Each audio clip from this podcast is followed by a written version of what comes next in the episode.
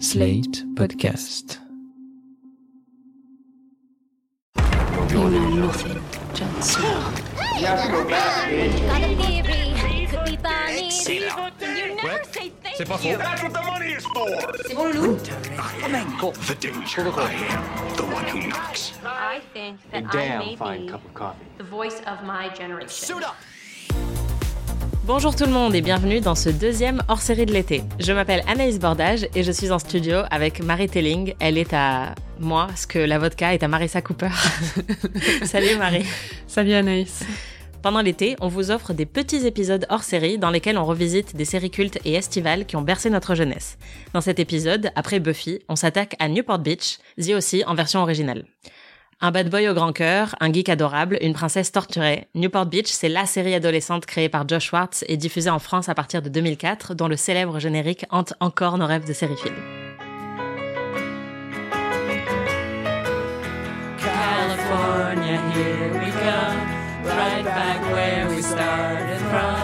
California.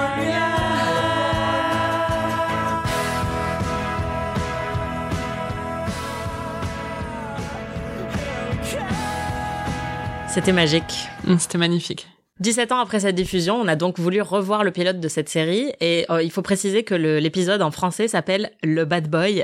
Ah, donc oui. déjà, ça fait très envie. Ça annonce quelque chose d'assez grandiose. Marie, c'est quoi ton rapport à Newport Beach? Bah, c'est une série que j'ai regardée quand j'étais adolescente et euh, j'ai pas regardé toute la série honnêtement.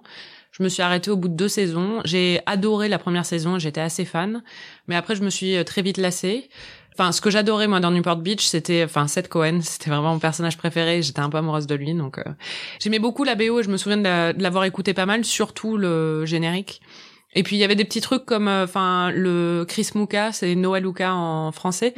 C'est-à-dire euh, la fête euh, qu'a créé euh, Seth Cohen pour mélanger Noël et Hanouka, que moi j'adorais parce que, enfin, je bien d'une famille mixte qui est en partie protestante, en partie juive, et du coup je me reconnaissais vachement là-dedans, et c'était aussi un truc que j'avais jamais vu à la télé avant, donc c'était vraiment, enfin, j'aimais beaucoup ça, et c'est un peu mon rapport à la série, mais je suis pas une énorme fan, tandis que toi, je pense que ça l'est un peu plus. Ouais. C'est quoi ton rapport toi à, à The aussi Bah en fait, euh, ouais, moi ce qui est marrant, c'est que la série a duré euh, quatre saisons, donc euh, a été diffusée pendant quatre ans. Et la première année de sa diffusion, j'étais en troisième, donc euh, c'était mon ma dernière année euh, du collège. Et je me souviens euh, le dernier épisode de la saison 1, quand Ryan euh, repart à Chino alors qu'il vient de passer un an euh, à Newport Beach. J'avais été complètement dévastée parce que j'étais sur le point de rentrer au lycée et de plonger un peu dans l'inconnu. Et j'allais dans un lycée différent de toutes mes autres copines. Donc j'allais me retrouver toute seule et j'ai vraiment eu une identification très forte à Ryan qui retournait à Chino et qui s'éloignait dans la voiture au coucher de soleil avec euh, De Jeff Buckley en fond. Je me disais mais c'est totalement moi en allant au lycée. Et après, du coup, pour les trois saisons euh, suivantes, bah, ça a coïncidé avec mes trois années de lycée, quoi. Et donc, euh, j'ai aussi le souvenir de mes révisions du bac euh, pendant le, le dernier épisode. Enfin, en tout cas, quand j'ai regardé le dernier épisode de Newport Beach, j'étais allongée par terre avec mes fiches euh, de révision du bac. Donc, c'est vraiment... tu peux pas trouver plus... euh, Enfin, tu peux pas trouver mieux cadré comme euh, série qui a complètement accompagné mon adolescence Mhm. et mon passage à l'âge adulte. Donc, euh, c'était hyper important symboliquement pour moi. Mais après, j'avais pas revu la série depuis des années. J'ai fait quelques rewatch euh, récemment et toi et moi, on avait assisté à un marathon, euh, d'un ancien épisode euh, quand on était à New York et on s'était pas mal marré parce que bon, il y a des trucs qui ont très mal vieilli. Mais du coup, je savais pas forcément à quoi m'attendre en revoyant le pilote, surtout qu'on l'a revu ensemble euh, toutes les deux. Mhm. Est-ce que toi, tu avais des attentes particulières avant de revoir le pilote? Je pense que j'avais un assez bon souvenir de la première saison, donc euh, j'avais juste envie de m'y replonger et je m'attendais à ce qu'il y ait des choses qui aient mal vieilli. Et puis je me souviens en plus que toi tu l'avais revu il y a quelques mois quand même. Et tu m'avais dit que le jeu des acteurs était euh, vraiment très mauvais. Enfin, moi, je me souviens que par exemple euh, Rachel Bilson que j'ai regardé après dans Heart of Dixie, qui est une série assez pourrie, je la recommande pas, mais que j'ai regardé pendant plusieurs saisons, est vraiment enfin c'est pas une bonne actrice quoi et du coup Non. enfin c'est pas une bonne actrice dans dans The aussi non plus et enfin c'est vrai que le cast en règle générale euh, est pas forcément euh, exceptionnel C'est clair. Après, on s'est rendu compte assez vite, et c'est vrai que je me l'étais déjà, je m'étais déjà fait la réflexion euh, quand je l'ai revu euh, il y a quelques mois. C'est un très bon pilote, malgré euh, les jeux d'acteurs pourris et, et les problèmes de mode, on va dire. Ça fait partie du charme. Voilà, c'est ça. Mais en fait, euh, surtout qu'on en parle beaucoup dans le podcast, euh, on a de plus en plus de mal avec des pilotes euh, à l'heure actuelle qui n'en sont pas vraiment. C'est-à-dire que toute la série, toute la saison a déjà été achetée par la chaîne, donc le pilote ne remplit plus ce, ce rôle de coup d'essai pour vraiment montrer ce que la série vaut. Alors que là, c'était vraiment un pilote à l'ancienne qui établit tous les enjeux et qui nous capte complètement. C'est-à-dire que je me souviens quand on l'a regardé toi et moi il y a quelques jours. après, t'as dit bon bah, je vais rentrer chez moi et puis je vais regarder tout le reste de la saison parce J'en que suis à l'épisode 18 en trois jours. Voilà. Une fois que tu as commencé, tu veux plus t'arrêter. Et ça, enfin, c'est la définition du bon pilote. C'est tout ce qu'on attend d'un bon pilote. C'est pas forcément des performances euh, oscarisables ou une réalisation hyper léchée. C'est juste euh, rentrer dans un univers qui nous happe tout de suite. Oui, puis ce qui est assez remarquable euh, en l'occurrence, c'est que toutes les intrigues majeures de la première saison sont établies dans le pilote. C'est-à-dire qu'on a la relation entre Marissa et Ryan. On a la relation entre Summer et Seth. On a la relation entre Jimmy et Kirsten aussi, enfin mm. relation ou non relation, mais au moins les tensions dans son mariage avec euh, Sandy. Ouais. Et on a l'intrigue autour des démêlés euh, de la justice euh, de Jimmy qui commence à ce moment-là et qui vont se développer dans les épisodes suivants. Et on a aussi le sentiment d'outsider de Ryan et la relation entre Marissa et sa bouteille de vodka. Voilà, c'est ça. Tout ça est établi en un épisode qui en plus est très divertissant, marrant, bien écrit honnêtement. Enfin bon, il y a plein de il y a plein de répliques et on va y venir très très cliché. Littéralement, la deuxième réplique quand même de l'épisode, c'est le frère de Ryan qui dit à Ryan "Quit being a little bitch, get in", qui est quand même la, le truc le plus cliché de, de toute l'histoire. Ouais. Donc, euh, mais c'est aussi pas vraiment servi par le jeu des acteurs parce que tous les acteurs jeunes sont assez mauvais. Oui. Alors que tu te dis avec euh, d'autres acteurs, ça aurait peut-être euh, mieux marché, quoi. Oui, mais et ceci dit, en plus, c'est quand même drôle, quoi. Enfin, il y a beaucoup de moments, surtout grâce à Seth, il y a beaucoup de moments très drôles. Et puis il y a Sandy Cohen, Peter Gallagher qui à lui seul enfin relève le niveau euh, de jeu de tout le monde et qui est euh, le mensch de l'année. Donc euh, enfin il est il est assez incroyable Ouais, c'est clair. Par contre, il y a des éléments qui ont quand même très mal vieilli. Mhm. Comme je le disais, il y a la mode de l'époque. Euh, c'est assez divertissant. Et moi, je me souviens qu'à l'époque, je voulais vraiment m'habiller comme Marissa et Anna. Enfin, j'adorais leur tenue. Mais alors, voir ça en 2020, c'est vraiment choquant. Hein. Enfin, faut vraiment mettre de la crème solaire sur les yeux parce que ça brûle, quoi. Les jeans taille basse. Ah ouais. Mais j'ai jamais vu des jeans. Enfin, je savais même pas que c'était possible, en fait, d'avoir des jeans aussi taille basse. Je me souvenais pas qu'on faisait ça à l'époque. mais où est leur anatomie, en fait? Nous, je crois qu'on faisait pas ça. Mais je crois que Marissa et genre Paris Hilton faisaient ça. Mais je crois que les filles normales, voilà, faisaient pas ça. Mais oui, voilà, c'était vraiment genre, euh, tant qu'on voit pas le ticket de métro, c'est qu'il faut continuer à descendre. c'est assez choquant. Et puis vraiment les t-shirts asymétriques avec mm. une seule manche. Et avec un nœud au milieu, mais on comprend pas pourquoi. Enfin... et puis avec des couleurs vraiment euh, fluo, quoi. Genre le t-shirt asymétrique euh, vert fluo, c'est c'est catastrophique. Mm. Et puis après, il y a quand même d'autres éléments qui ont mal vieilli. Et le plus important, je pense que c'est quand même l'absence totale de diversité. Bon, on sait que diversité, c'est un mot euh, un peu galvaudé, mais en tout cas, enfin, c'est une série avec que des blancs, quoi. Il y a deux personnes de couleur dans le premier épisode. Rosa, la bonne, des Cohen, qui ne prononce pas un seul mot. Hein. Même quand on présente Rosa à Ryan, elle ne dit même pas bonjour, elle sourit. Donc c'est un personnage silencieux. Et ensuite, il y a une, euh, une jeune euh, asiatique dont on ne connaîtra jamais le prénom, qui dit juste à Marissa, c'est à toi de passer sur le podium. Mais elle n'est pas mannequin, c'est celle qui fait l'organisation. Mm. Donc, euh, enfin, c'est vraiment un monde extrêmement blanc. En même temps, ça dit quelque chose aussi de l'endroit où c'est, c'est-à-dire que Newport Beach et The aussi, c'est un, un univers qui est connu pour être très blanc et très privilégié. Et je sais pas si euh, ils avaient, euh, enfin, les talents d'écriture pour aborder les questions de diversité ou des questions de tension raciale euh, dans une mm. série comme ça. Et puis on était en 2004 où on réfléchissait beaucoup moins à la représentativité d'un casting que aujourd'hui, 15 ans plus tard, quoi. Oui, mais ce qu'il faut dire, c'est un peu, enfin, Ryan vient de Chino, qui est une une ville qui a quand même à majorité latino. Mm. Et ils ont quand même choisi le mec blanc, blond, aux yeux bleus, qui en plus dont on nous dit dès le début qu'il est brillant, mais qu'il a des mauvais résultats à l'école, mais qu'en fait il est hyper brillant et tout ça, pour montrer vraiment qu'il mérite d'être sauvé, quoi. C'est le bon pauvre en fait. Ah oui, c'est le bon pauvre, c'est ça. C'est que lui il mérite d'être sauvé, par contre les autres peut-être un peu moins. Et il y a un truc un peu problématique autour de ça quand même quand on le revoit des années après, où on se dit en plus c'est très cliché le milieu d'où il vient. Enfin sa mère c'est euh, l'incarnation du white trash américain quoi. Enfin son gilet n'est jamais mis complètement sur ses épaules et elle a toujours une bouteille de whisky à la main. Ouais. Et les elle cheveux... a toujours le ouais les cheveux complètement euh, ébouriffés et puis le soutif qui dépasse. Enfin complètement euh, et puis même Ryan. Enfin il a après c'est un costume emblématique pour la série, mais il est tout le temps en Marcel Blanc. Mmh. Donc il y a vraiment euh, une vision euh, très caricaturale de ce qui constitue euh, des habitants des quartiers pauvres, quoi. Oui, voilà. mais il est blanc. À mon avis, ils ont même pas imaginé ou conçu l'idée de prendre un jeune latino qui serait beaucoup plus représentatif de l'endroit d'où euh, Ryan vient en réalité pour le enfin l'intégrer dans une communauté euh, comme celle de The aussi et je pense que ça aurait soulevé d'autant plus de questions et d'autant plus de problématiques qui auraient été hyper intéressantes en vrai, mais qu'ils bah avaient peut-être pas le talent de, de couvrir non plus quoi. Bah ouais, parce que l'enjeu le plus important qui est vraiment établi dans ce pilote, c'est la différence de classe, et c'est quelque chose qui reviendra constamment dans la série. On a Ryan qui est pauvre, qui arrive dans un, une ville très très riche, et en fait il y a tout ça qui est un peu perverti parce que, euh, ou, du moins qui est subverti, parce que euh, tous les riches de Newport Beach euh, sont hyper malheureux, et lui il a un peu des, des meilleures valeurs entre guillemets que donc bon, c'est assez cliché quoi.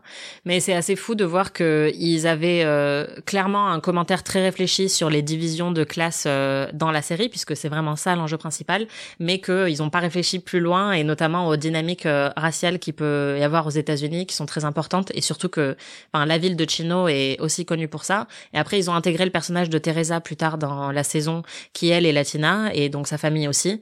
Mais en vrai, enfin c'est un des très rares personnages racisés de la série, quoi. Mhm. Et alors, euh, bon, on va rentrer dans les détails de l'épisode euh, en parlant de différence de classe. L'épisode commence avec euh, donc Ryan et son frère qui dit Galen Beach, qui sont en train de voler une voiture. Et alors déjà, il y a le contraste dans la réalisation, c'est-à-dire que c'est caméra à l'épaule, il y a un filtre un peu dégueu pour vraiment montrer que là, on est dans les quartiers, euh, dans les quartiers pauvres et que c'est sale, quoi. Et après, par contre, une fois qu'ils seront à Newport Beach, ce sera une réalisation beaucoup plus euh, posée, léchée. Euh, et lumineuse. Voilà, et lumineuse et colorée. Et donc là, voilà, on a, ça commence avec Ryan Atwood, qui est le protagoniste de la série, qui se fait arrêter après avoir volé une voiture.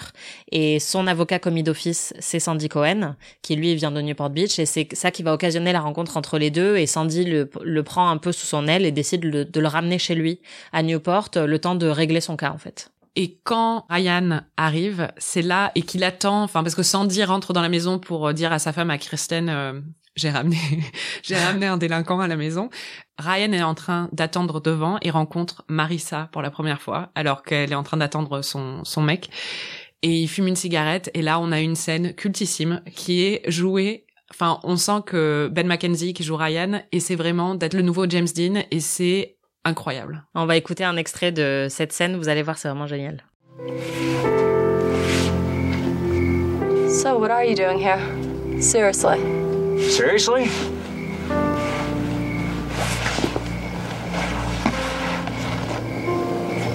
I stole a car. Crashed it. Et alors là, il faut préciser que ouais, c'est le bad boy euh, du, du titre. Et euh, il faut préciser que là, il est euh, un peu adossé contre le mur, en train de fumer une clope, avec euh, un hoodie, enfin un sweat à capuche, pareil, qui lui tombe un peu sur l'épaule. Puis il regarde en bas, mais en même temps, il la regarde à elle, tu vois. Enfin, c'est vraiment un truc où il a un petit regard un peu de rebelle, genre mystérieux. Voilà, il y a un, jeu de séduction qui commence tout de suite. et c'est marrant parce que Marissa, c'est aussi un peu la rebelle en fait de Newport Beach, c'est-à-dire que c'est pour ça qu'il se crée une connexion tout de suite entre les deux, puisque elle, on le saura par la suite, elle a des problèmes d'addiction et c'est un peu la princesse euh, torturée euh, qui vit dans une famille richissime et une communauté richissime, mais euh, qui est un peu à la marge aussi. Et donc c'est pour ça que Ryan va forcément tomber amoureux d'elle. Et d'ailleurs, je me souviens dans les bonus DVD de la série que j'ai regardé plusieurs fois, ils expliquaient le casting de Misha Barton qui joue Marissa Cooper et ils disaient on voulait quelqu'un qui juste t'assomme quand tu la vois pour la première fois tellement elle est belle quoi. Et c'est vrai que c'est marrant parce qu'à l'époque je trouvais que hum, Summer était hyper mignonne parce que c'était la cool girl mm-hmm. de la série. Mais c'est vrai que Misha Barton, en revoyant la série euh, là euh, aujourd'hui, elle est tellement magnétique et je trouve qu'elle est d'une telle beauté, elle est vraiment époustouflante. Et donc euh, je trouve que là, ça se voit tout de suite dans cette première scène. elle a un côté hyper charismatique et on comprend pourquoi Ryan va tomber amoureux d'elle. Et lui aussi, il est très mignon, donc c'est juste le couple le plus beau de tous les temps, quoi. Non, Seth et Summer sont le couple le plus beau de tous les temps. Excuse-moi. Sorry. Le seul problème, c'est que Misha Barton, c'est pas une très grande actrice, hein, comme Ben McKenzie et comme Rachel Bilson, mais heureusement, il y a vraiment des acteurs vétérans qui sont là pour remonter le niveau. On a parlé de Peter Gallagher qui est dans le rôle de Sandy Cohen. Mm. Euh, il y a aussi euh, Kelly Rowan qui joue euh, qui joue Kirsten. Kirsten. Et on a des vétérans, enfin de soap opéra américains en règle générale, comme celui qui joue Jimmy ou celui qui est celle qui joue la mère de Julie Cooper. Ouais, Julie Cooper. Mm. eux, ils arrivent vraiment à ancrer certaines des scènes qui sinon vireraient vraiment à, au soap adolescent vraiment pas crédible. En fait, il suffit d'avoir Peter Gallagher qui vient pour jouer le père qui réconcilie tout le monde et ça marche complètement quoi parce qu'il est très très bon dans toutes les scènes qu'il a. C'est la même chose dans beaucoup beaucoup de séries adolescentes, c'est un peu une technique qu'ils ont pour enfin parce que je pense que c'est difficile quand même de trouver des très très bons acteurs adolescents quand on regarde Friday Night Lights, euh, enfin la fille euh, de Coach Taylor euh, ne sait pas jouer. Ah hein. oui, c'est horrible. Mais par contre, Cal Chandler et Connie Britton qui jouent ses parents sont des excellents acteurs qui remontent le niveau à chaque fois. Et là, c'est vraiment pareil, c'est-à-dire que, enfin, quand on regarde des adolescents, on les regarde parce qu'ils sont beaux et parce qu'on veut les voir s'embrasser, mais enfin, les parents amènent un autre niveau de jeu, quoi. Ouais, c'est le point d'ancrage de la série. Mm. Bon, et alors il y a quand même un moment que j'attendais avec impatience quand on a revu le, le, pilote, qui est, je pense, un des moments les plus cultes euh, de toute la série et même euh, honnêtement de la pop culture. C'est une réplique iconique. On va l'écouter tout de suite.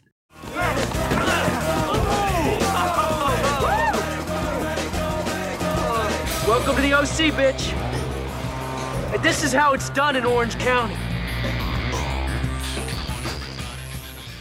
C'est la phrase la plus culte de Toozy aussi. Ouais, voilà, c'est ça. Et alors, ce qui est quand même incroyable, c'est que donc The aussi, qui est le titre euh, original de Newport Beach. C'est donc les initiales de Orange County, qui est la région dans laquelle euh, se passe la série. Et en fait, personne n'appelait Orange County The O.C. avant que la série sorte. C'était vraiment, euh, c'est comme Soapy, South Pigalle à Paris pour les Parisiens. Euh, ça n'existe pas. Mais en fait, c'est rentré dans dans le langage courant. Et donc maintenant, il y a des habitants de Newport Beach qui disent The O.C. parce que bah, leur région est devenue vraiment célèbre mondialement grâce à la série. Mais avant, personne ne disait The O.C. C'est quand même génial. Ouais, et cette phrase, elle est prononcée par euh, le personnage de Luke vers la fin de l'épisode. Et c'est comme ça, enfin, Luke, c'est le jock. Un jock, c'est euh, vraiment euh, l'athlète du lycée dans les clichés de comédie adolescente américaine. C'est vraiment toujours l'athlète qui est un peu concon et qui est un peu brut parfois. Mm. Et euh, Luke, c'est le jock donc de, de la série, et il est hyper jaloux de Ryan parce qu'il voit très bien que Marissa et Ryan ont un truc, euh, enfin, commencent à avoir une petite connexion, et que lui est le mec de, de Marissa. Et du coup, c'est comme ça qu'il accueille, enfin, après l'avoir tabassé, il lui dit Welcome to the OC, bitch. Donc, oui, euh, voilà, puisque Ryan, qui est un bad boy des, des, des, quartiers pauvres, en fait, quand il arrive à Newport Beach, il ne peut pas s'empêcher de foutre la merde. C'est un peu ça qu'établit le pilote, c'est-à-dire que malgré ses bonnes intentions et ses très bonnes notes et son excellence académique, c'est un bad boy qui porte des marcelles et du coup, euh, partout où il va, il va y avoir des disputes, euh, il va foutre la merde. Ah, mais c'est pas de sa faute. Bien sûr que non, c'est pas de sa faute, mais en tout cas, c'est comme ça qu'il est décrit dans le pilote euh, selon la perception de notamment des adultes. C'est-à-dire que Kirsten le voit comme une mauvaise influence sur euh, sur sa famille et notamment sur euh, son fils Seth, puisque Seth devient très vite ami avec Ryan, mais que dans le premier épisode, bah, Ryan et Seth se retrouvent en pleine dispute. Et en plus Seth est bourré alors que c'est un peu le fils modèle à la base. Et donc Ryan est vraiment vu comme ce fauteur de troubles. Et ça va être un peu un problème récurrent dans la série malgré toutes ses bonnes intentions, il peut pas se défaire de son image de bad boy quoi. Et euh, il va vraiment mettre beaucoup de temps dans la série avant de devenir euh, quelqu'un de respectable entre guillemets. Et c'est ça qui va créer du conflit dans beaucoup de, scénarios des épisodes. C'est vraiment son côté bad boy quoi. Mm-hmm. Et en parlant de cette Cohen, euh, c'est vraiment un personnage intéressant parce qu'il a eu un impact vraiment considérable sur la pop culture parce que c'est le geek de la série. C'est un énorme fan de comic books qui a des références très précises, c'est-à-dire que c'est pas un cliché du geek qui va juste parler de Star Trek et euh, faire des blagues à la con. C'est quelqu'un de, de, brillant hein, et qui est passionné vraiment par, euh, en plus des niches dans euh, les communautés de comic books et tout ça, et qui est un grand fan de pop culture, mais de pop culture très précise et très pointilleuse. Seth Cohen, c'est vraiment en plus d'être tout ça. Et à la base, quand on le rencontre, il est quand même euh, moqué par ses pairs, il est rejeté par euh, la communauté dans laquelle il est, enfin en tout cas la communauté des gens de son âge. Mais au fil de, la série quand même, bon déjà il est très mignon, hein. c'est la Dame Brody qui le joue donc il est vraiment très mignon. Et en plus, il va sortir avec la meuf la plus jolie du lycée, avec la meuf dont il était amoureux depuis des années. Il est très drôle. Et puis, enfin, il se laisse pas faire. C'est-à-dire que quand on lui parle mal, il va toujours avoir une répartie qui est très drôle et très fine et très intelligente. Et du coup, ça a vraiment changé la façon dont on percevait les geeks à la télé. C'était un des premiers personnages qui n'était pas une blague ambulante de geek, mais qui était un, un geek cool, en fait, et qui a rendu la culture des comic books et la culture de d'aimer ce genre de choses beaucoup plus cool que ça ne l'était avant. C'est-à-dire que c'est sorti un peu de d'une espèce de niche euh, de geek et de nerd pour devenir un truc euh, cool de mecs qui écoutent euh, du rock et qui, euh, enfin, sont passionnés par les comic books, quoi. Ce qu'il faut savoir, c'est que aujourd'hui, en 2020, la culture geek est devenue la culture dominante, c'est-à-dire que les films Marvel mm-hmm. sont les films les plus populaires au cinéma, etc., etc. C'était pas vraiment le cas en 2004 et Seth Cohen a sans doute contribué à la popularisation de la culture geek. On va pas dire que c'est ce personnage qui a forcément influencé toutes les évolutions pop culturelles de la dernière décennie, mais clairement c'était euh, un gros, une grosse avancée dans la représentation euh, de cette culture-là, qui était vue comme marginale pendant très longtemps et qui maintenant est devenue euh, dominante. Demande à n'importe quel fan de The aussi, une grande majorité, surtout des fans féminines et tout ça, vont ont eu un énorme crush sur Seth quoi.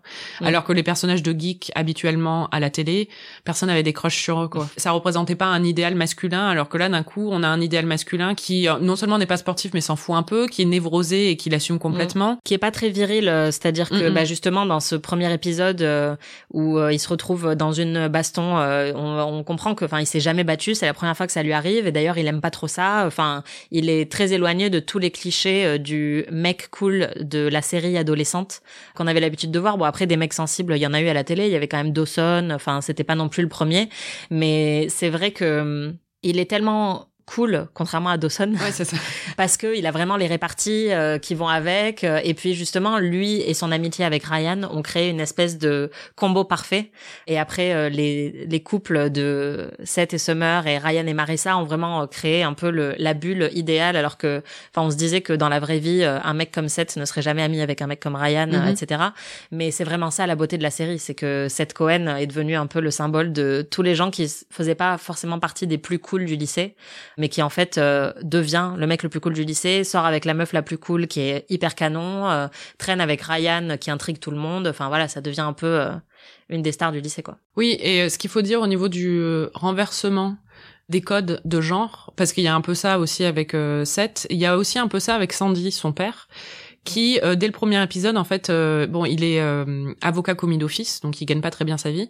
Et quand Ryan est surpris de voir qu'il a une BMW ou une Mercedes et qu'il habite dans les beaux quartiers il lui dit mais je croyais qu'un avocat comme vous gagnait pas bien votre vie. Et Sandy lui dit ah mais je gagne pas bien ma vie ma, femme par contre si. On n'a pas l'habitude de voir ça en fait à cette époque dans des séries comme ça Enfin, c'est très discret, hein. Puis c'est juste. Oui, mais, c'est vrai que c'est ça revient plusieurs fois dans la série. C'est vraiment Kirsten qui est la gagne-pain de la famille et qui honnêtement porte la famille souvent parce que c'est la plus responsable des deux. Enfin, mhm. Sandy, c'est un peu un grand enfant, quoi. Même si euh, c'est un avocat et un père euh, très compétent, mais euh, il adore aller surfer, alors que elle, elle va en voir en fait qu'elle a une charge mentale assez importante quand même. Elle tient vraiment la famille parfois à bout de bras et financièrement, clairement, c'est elle qui rapporte le plus d'argent. Et ça, c'est vrai que c'était pas forcément évident à l'époque de voir quelque chose comme ça à la télé, quoi. Mm. Il y a quand même autre chose que Seth Cohen a apporté à The aussi et à la pop culture de manière générale, c'est euh, son amour de la musique, puisque la bande son de The aussi est euh, une des meilleures euh, de toutes les séries. on pouvait acheter les CD à la Fnac, je me souviens, et moi je les avais tous achetés. Et c'était des CD qui étaient extrêmement populaires parce que juste tous les morceaux de la bande son sont exceptionnels. C'était beaucoup de musique indé, de musique pop et de musique rock. Il y avait Ronnie par exemple, qui est un groupe américain qui a été honnêtement euh, popularisé par The aussi. C'est-à-dire que personne, euh, surtout en France, connaissait Ronnie avant de voir The aussi. Ensuite, moi, je les ai vus trois fois en concert quand je vivais à Austin et j'étais au premier rang et j'étais chou chou shaking comme Luke qui va à un concert de Ronnie dans la série. Donc il y avait un vrai, euh, tu vois, un vrai travail méta que j'ai fait à ce moment-là. Il y a aussi évidemment Hide and Seek de Imogen Heap qui est devenu une chanson culte, euh, voilà, et à tel point qu'elle a été parodiée, enfin en tout cas que son utilisation dans Newport Beach a été parodiée par SNL parce qu'elle a été utilisée plusieurs fois, ce qui est quand même rare pour une une euh, chanson de série, et donc à chaque fois à des moments très dramatiques. Et comme euh, dans Newport Beach, des moments dramatiques, il y en a beaucoup. Ça avait créé un sketch de SNL qui se moquait de ça. D'ailleurs, ce qui est intéressant, enfin ce qui est marrant avec Hide and Seek, c'est que la chanson a été passée dans Normal People, la série qui est diffusée depuis récemment sur Stars Play en France et qui est une série BBC Hulu à la base et dont on a déjà parlé euh, dans le dans le podcast. Et en fait, l'utilisation de la chanson Hide and Seek, en plus Normal People, c'est une série sur l'adolescence, a fait beaucoup de débats, aussi bien dans les gens qui ont regardé la série, qui se demandaient si c'était une bonne idée d'utiliser cette chanson, qui était si emblématique de The aussi, et qui était devenue, enfin carrément, qui a été mémifiée carrément euh, à cause de son statut euh, dans, dans The aussi Et les responsables de la musique dans la série ont fait une interview avec le magazine américain Vulture et ont dit qu'en fait eux-mêmes ne voulaient pas de cette chanson parce qu'ils trouvaient qu'elle euh, représentait beaucoup trop aussi et qu'elle était beaucoup trop rattachée à ça. Mm et euh, c'est Lenny Abramson, le réalisateur, qui a insisté pour l'utiliser quand même. Mm. Donc euh, cette chanson, on a envie de lui dire OK boomer quoi. mais c'est vrai que c'est, enfin du coup on voit vraiment l'impact de cette chanson en particulier, mais de la musique dans The aussi et le rôle que ça a eu quoi. Ouais et moi vraiment c'était l'époque où j'allais à beaucoup de concerts de rock et j'écoutais beaucoup de musique et je découvrais un peu la musique quoi. Enfin j'avais 15 ans et euh, il y a beaucoup de groupes que j'ai vraiment appris à aimer grâce à Newport Beach et notamment bah Ronnie que j'ai eu plusieurs fois, mais même Nada Surf par exemple qui est un groupe qui tourne depuis les années 90 mais euh, et à l'époque, ils avaient sorti Always Love, qui était un peu leur tube, euh, qui les a réintroduits euh, surtout aux adolescents. Mais il y a If You Live de Nada Surf qui est dans Newport Beach au moment où Anna quitte Newport Beach aussi, et c'était enfin un moment magnifique. Et en fait, il y a tellement de moments de la série qui sont associés à une chanson pour moi, et il y a très peu de séries qui font ça. Et Josh Schwartz est très très bon pour ça. Dans toutes ses autres séries, il a toujours été très bon pour trouver des bandes son cultes parce que lui-même est fan de musique. Et donc en fait, il a inséré beaucoup de ses goûts dans les séries qu'il a faites. Et donc il y a notamment eu Girl ou même plus récemment euh, j'ai oublié le nom de sa série, mais il a fait une série adolescente sur une meuf qui disparaît. C'est un truc de YA. Ah, euh, Looking for Alaska. Ouais, voilà, Looking for Alaska. Et pareil. Et en fait, dans Looking for Alaska, il a récupéré certains morceaux qu'il avait déjà utilisés dans Gossip Girl et Newport Beach. Donc c'était un vrai trip nostalgique. Mais il est très très bon pour ça. Et c'est un des plus gros impacts de la série euh, sur la pop culture, c'est la musique. D'ailleurs, puisque tu parles de Gossip Girl, faut dire quand même que The aussi a vraiment réinventé la série ado moderne. C'est-à-dire que sans The aussi, il y aurait pas eu de Gossip Girl, il y aurait pas eu par exemple de Riverdale. Oui, ça a servi de modèle à plein d'autres séries adolescentes de Riverdale récemment, mais même Friday Night Lights il y a quelques années, dans lesquels on retrouve beaucoup d'éléments de ce qu'il y avait dans The aussi, alors que c'était très novateur à l'époque. On a décidé de finir l'épisode avec un petit jeu parce que c'est l'été et que en été on fait des jeux. Mhm. Aujourd'hui, ce qu'on va faire, c'est essayer chacune de constituer l'équipe de nos rêves pour un confinement parfait. Désolé, on veut pas vous vous renvoyer à la période sombre du confinement euh, qui a eu lieu au printemps, mais voilà, en gros ce qu'on va faire, c'est que on va essayer chacune de choisir notre équipe parfaite avec les personnages de Newport Beach. Donc chacune à notre tour, on va choisir un personnage qu'on aimerait avoir dans notre équipe et donc il va falloir être stratégique puisque une fois que tu as choisi un personnage, évidemment, moi je ne peux plus le choisir. Donc si on veut pas toutes les deux se retrouver avec Caleb dans notre équipe, il va falloir qu'on soit très maline. Marie, tu as décidé d'avoir le premier choix pour constituer ton équipe. Et mhm. donc, on va essayer chacune d'avoir une équipe de cinq personnages. Et j'espère qu'on va pas s'entretuer. Alors, je commence. Mon premier choix, c'est Sandy Cohen, qui pour moi est le meilleur personnage de The aussi, qui en plus est hyper gentil, il est sympa, il est, euh, c'est juste un mec cool, quoi. T'as envie d'être confiné avec lui. Bah ouais, je suis bien d'accord. C'était mon premier choix aussi, ah donc. Euh...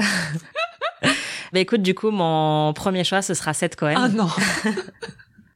J'avais prévu cette éventualité. C'était mon deuxième choix. Voilà, donc euh, bah oui, parce que forcément, enfin, en même temps, tel père, tel fils, hein, ils sont tous les deux hyper fun, ils sont tous les deux très intelligents, ils ont plein de réparties, donc euh, on sait qu'on va pouvoir euh, se divertir pendant très longtemps avec eux dans notre équipe. Je suis dégoûtée, je pensais pas que tu mettrais cette Cohen aussi haut. Euh, aussi haut. Je pensais que tu aurais mis euh, Julie Cooper. Bah, je savais très bien que si tu mettais Sandy en premier, euh, t'allais mettre Seth en deuxième. Ah, c'est horrible.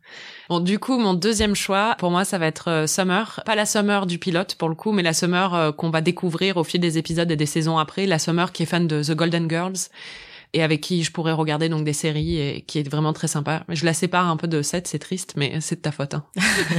bon alors, je ne vais pas modifier mon ordre en cours de route parce que ce serait tricher, mais du coup, je note. Je note que Summer n'est plus disponible. C'était ton troisième choix. Je ne me prononcerai pas. mais non, mon deuxième choix, ça va être euh, Ryan étrange, je sais, mais déjà il est très beau et c'est important en confinement quand on est en chien d'avoir quelqu'un de très beau à dispo, surtout qu'il est tout le temps à Marseille. Donc euh, personnellement, alors ce qu'on n'a pas précisé quand même, c'est où est-ce qu'on est confiné? Est-ce qu'on est confiné dans la pool house dans laquelle Ryan vit? Non, moi je suis, on est confiné dans la maison des Cohen. Pour toi, on est confiné dans la maison entière des Ah bah oui, moi je suis pas confiné dans une poule house, hein, ça va, je peux toute la maison. Hein. Je sais pas, pour moi j'imaginais forcément le confinement, tu vois, avec les... Non mais ça c'est trop cruel, attends, on va pas être à 6 dans un... C'est un studio qu'il a au final. C'est vrai, bon, c'est un grand studio quand même. Mais, oui, euh, mais bon. Bon, dans tous les cas, je maintiens mon choix de Ryan parce que déjà, il est très beau et si on a accès à la piscine, voir Ryan torse nu pendant mon confinement, honnêtement, ça va me faire du bien à l'esprit et à l'âme. Et aussi parce que honnêtement, Ryan est assez taciturne nocturne et parfois en confinement, on a juste besoin d'avoir quelqu'un qui va nous laisser tranquille et qui va pas venir nous parler toutes les cinq minutes parce que sinon, moi, je pèterais un câble. Et je sais que Ryan, tu vois, il peut te laisser pendant deux jours sans parler, il y aura pas de problème. Donc c'est très bien. Ton troisième choix, du coup, c'est qui? Mon troisième choix, c'est Anna Stern, qui est, euh, enfin, elle fait partie du triangle amoureux euh, avec euh, Seth et Summer dans le la première saison.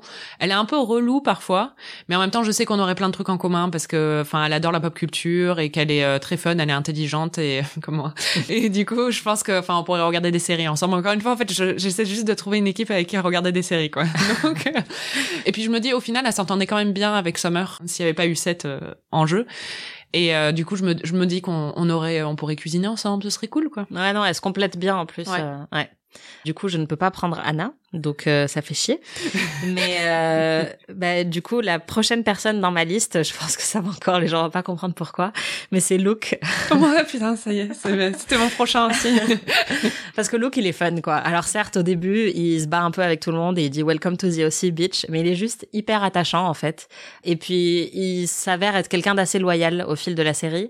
Et puis juste, enfin, Luke à un concert de Ronnie, c'est tellement divertissant. Au premier rang, en train de hurler chouchou shaking que je le veux dans mon équipe quoi. Je veux qu'il soit là pour me divertir pendant le confinement. C'est le genre de mec, tu sais, qu'il va, ça va être un divertissement slapstick, tu vois. Il va se mettre à trébucher sur lui-même, euh, il va se, à moitié se noyer dans la piscine. Enfin, juste, ça va être très drôle à regarder, quoi. Je suis dégoûtée parce que quand même, t'as les trois beaux gosses de la série. Enfin, moi, il me reste qui? Enfin, j'ai pris Sandy, je sais, mais il est un peu vieux quand même. Euh... Ouais, bah, chacun ses priorités. Toi, tu veux regarder des séries. Moi, je veux pécho pendant le confinement. Non, mais j'avais mis, j'avais mis 7 en deuxième et après, j'avais mis Ryan et Luke aussi, hein, mais tu me les as pris, c'est pas de ma faute. Bah, moi, j'avais mis Anna et Summer, hein. Ouais, bah, ouais, chacun son, euh, Chacun sa merde. Bon, du coup, il m'en reste deux, c'est ça? Alors, euh, bah, la prochaine sur ma liste, c'est Julie Cooper. Putain, mais moi aussi, c'était la prochaine sur ma liste. Je veux juste du drama, quoi. Enfin, elle est fun et puis elle est... Euh, et tu mm. sais qu'avec elle, tu peux gossip un peu. Enfin, après, je sais pas quelle sera la dynamique avec Summer, Anna et Julie, mais bon, on pourra... C'est clair. Ça pourrait être fun. Il y a quand même un truc qui est très important pour Julie Cooper, c'est qu'elle a une collection de pyjamas en velours. Euh... Oui, de Juicy Couture. voilà, Juicy Couture, qui sont vraiment parfaits pour le confinement. Donc, en fait, j'aimerais avoir sa garde-robe pour le confinement. Ce serait hyper cool. Ok, bon bah du coup, tu m'as pris Julie. Donc, euh, bah moi, la prochaine sur la liste, c'est Caitlin, la petite sœur de Marissa. Vous noterez que Marissa n'est sur la liste de personne parce que personne ne veut Marissa pendant le confinement. Mais Caitlin, alors je pencherais plutôt pour la Caitlin jouée par Shailene Woodley parce qu'elle a été jouée quand même par deux actrices dans la série. Et donc, la version plus jeune était jouée par Shailene Woodley et elle était plus sympa parce que c'était la petite sœur, quoi. Elle était marrante, elle était mignonne. Après, euh, elle devient un peu euh, hors de contrôle quand elle est jouée par euh, Willa Holland en tant qu'adulte. Donc, je prendrais la petite Caitlin. Bon, ben mon dernier choix, et franchement, je sais même pas qui c'est dans la série parce que j'ai pas regardé jusque-là, mais quand j'ai vu la liste de distribution, j'ai vu qu'il était dedans et comme tu m'as pris tous les beaux gosses, j'ai plus le choix. c'est chez qui est joué par Chris Pratt. Ah tu sais pas ce que tu, tu sais pas ce que t'as fait comme choix là. Pourquoi? Parce qu'il est insupportable. Ah mais il est horrible.